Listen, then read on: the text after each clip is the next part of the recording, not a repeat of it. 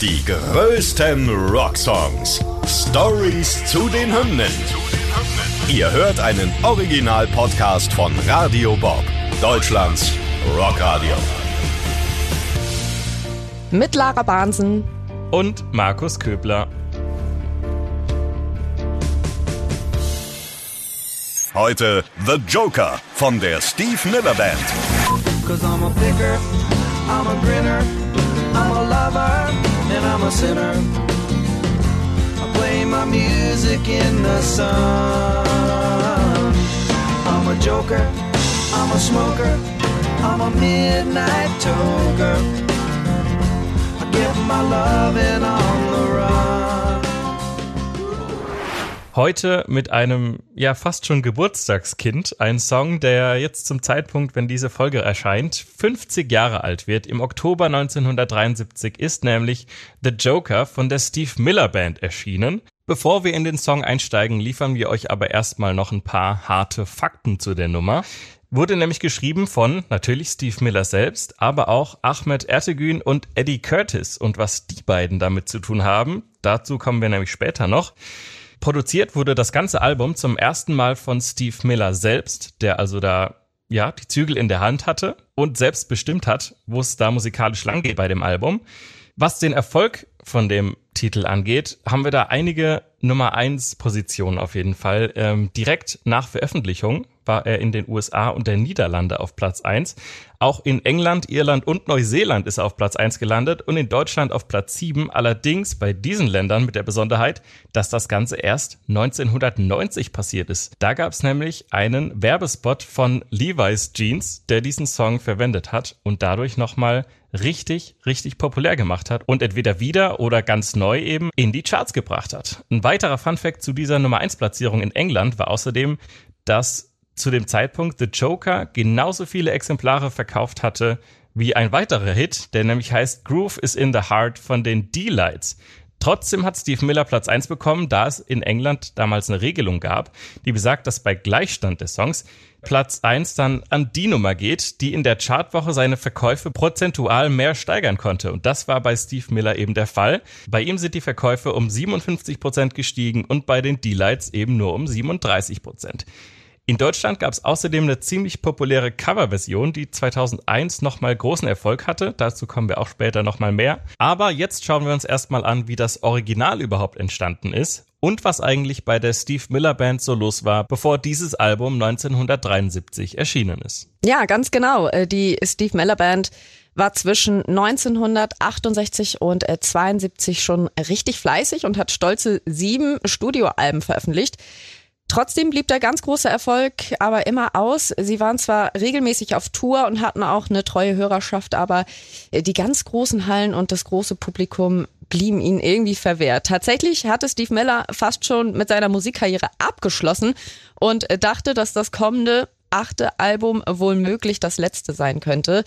Mit diesem Gedanken ging die Band dann 73, circa ein Jahr nachdem das Vorgängeralbum Recall the Beginning, A Journey from Eden rauskam, ins Studio, um das achte Album The Joker aufzunehmen. Ja, und wie man sich denken kann und wie wir ja mittlerweile auch wissen, hat das für die Band so einiges verändert und war eben nicht das letzte Album und mhm. schon gar nicht das Karriereende der Band. Ganz im Gegenteil. Absolut.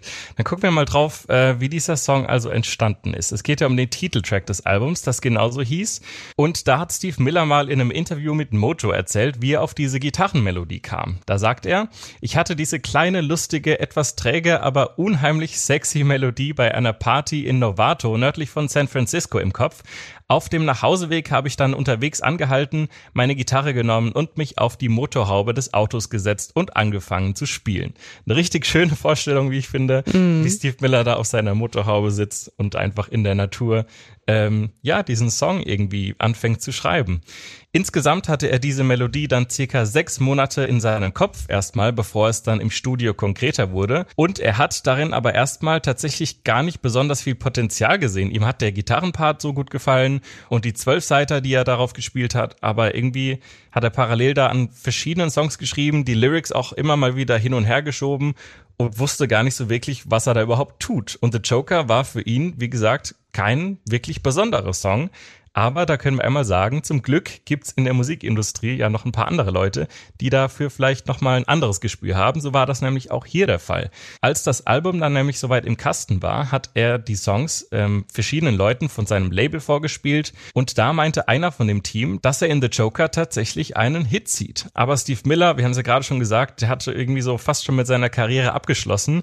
Hits waren ihm zu dem Zeitpunkt völlig egal. Er wollte viel lieber, dass seine Platten in den Städten zu verkaufen sind, in denen er auf Tour ist. Das war nämlich damals wohl oft nicht der Fall.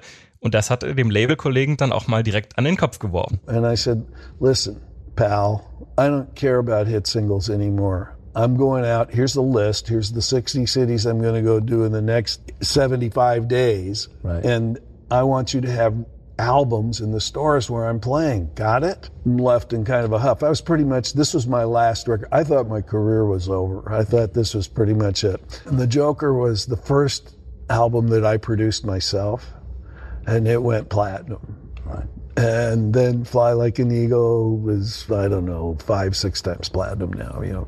And Book of Dreams, I think we sold 13 million records in a couple of years. Ja, es war also, wir haben es ja vorhin gesagt, das erste Album, das Steve Miller selbst produziert hatte und es wurde direkt ein Platin-Album. Der Nachfolger war sogar noch erfolgreicher. Also ja, wir merken, an ein Karriereende war zu dem Zeitpunkt auf jeden Fall noch lange nicht zu denken. Absolut nicht. Und wenn wir uns jetzt mal den Text da mal dazu anschauen, äh, findet man dann einige verschiedene Bezüge zu anderen Songs, äh, teilweise von Steve Miller selbst, teilweise aber auch von anderen Bands und Künstlern. In der ersten Strophe heißt es, Some people call me a space cowboy, some people call me gangster of love, some people call me Maurice. Es sind alles ältere Songs der Steve Miller Band, also Space Cowboy, Gangsters of Love und Enter Maurice. Ähm, fast so, als würde Steve Miller sich beziehungsweise das lyrische Ich mit dem Song vorstellen und uns von ihm erzählen irgendwie, ne? Ja, und der Rest des Songs macht inhaltlich dann recht wenig Sinn. Der Text besteht im Grunde zu großen Teilen aus Worthülsen, die keine tiefere Bedeutung haben, aber einfach gut zum Song und zum Gitarrenspiel passen. Den Begriff Pompatus of Love hat er zum Beispiel mal in einem anderen Song aufgeschnappt, das Wort aber tatsächlich falsch verstanden und deshalb quasi neu erfunden. Jahrelang haben Fans gerätselt, was er damit meint. Dabei hat das eigentlich gar keine tiefere Bedeutung. Ja, finde ich aber auch witzig, auch dass das ja, wie du gerade gesagt hast, dass es einfach nur aus, ein paar, aus ein paar Worthülsen besteht. Ich glaube, das ist auch einfach ein Song, wo die Musik irgendwie wichtiger ist. So, ja. Und das, das, das Feeling, was man dabei hat. Und das war ihm ja auch irgendwie wichtig beim Schreiben. So, er wusste gar nicht, was er da tut, aber es passt einfach irgendwie gut zusammen. Und da kann man auch manchmal einfach irgendein paar wilde Worte zusammenwürfeln, solange das irgendwie gut zur Gitarrenmelodie passt. Das stimmt. Ähm, mit einer weiteren Zeile bezieht sich Steve Miller dann noch auf einen älteren Song, auf eine Rhythm and Blues Nummer aus dem Jahr 1954. Die heißt nämlich Lovey Dovey von The Clovers. Und fast die komplette zweite Strophe kommt dort nämlich genauso vor. Und das ist auch der Grund, warum, wie vorhin schon gesagt, Ahmed Ertegün und Eddie Curtis als Songwriter auftauchen. Die haben diesen Song nämlich damals geschrieben. Angeblich wusste Steve Miller gar nicht, dass er sich da an einem konkreten Song bedient hat. Er dachte einfach, Lovey-Dovey sei so ein allgemeiner Begriff aus dem Blues und das kann man da mal einbauen. Ob das genauso stimmt, weiß ich nicht, weil er hat ja wirklich äh, komplette Zeilen da fast genauso übernommen. Jedenfalls gab es dann irgendwann auch eine Klage von Ahmed Ertegün und Steve Miller hat dann eingewilligt, die beiden als Co-Songwriter aufzulisten. Deshalb sind hier eben drei Namen gelistet und nicht nur Steve Miller selbst. Dafür war aber auch er fair und hat anderen Künstlern die Erlaubnis äh, erteilt, sich an seinem Song zu bedienen. So hat zum Beispiel Shaggy in seinem Song Angel die Bassmelodie von The Joker verwendet. Das ist eine Nummer, die mir irgendwie auch bekannt vorkam, auch wenn ich jetzt erstmal mit dem Titel nichts anfangen konnte. Aber wir hören mal rein, vielleicht geht's euch ja auch so. Girl, you're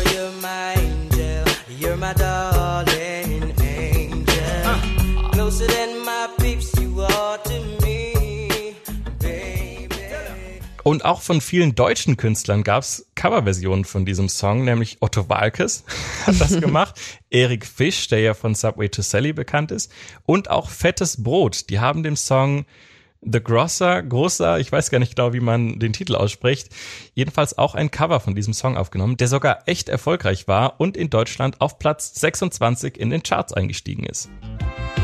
Ich bin Loser, ich bin Spinner, ich häng als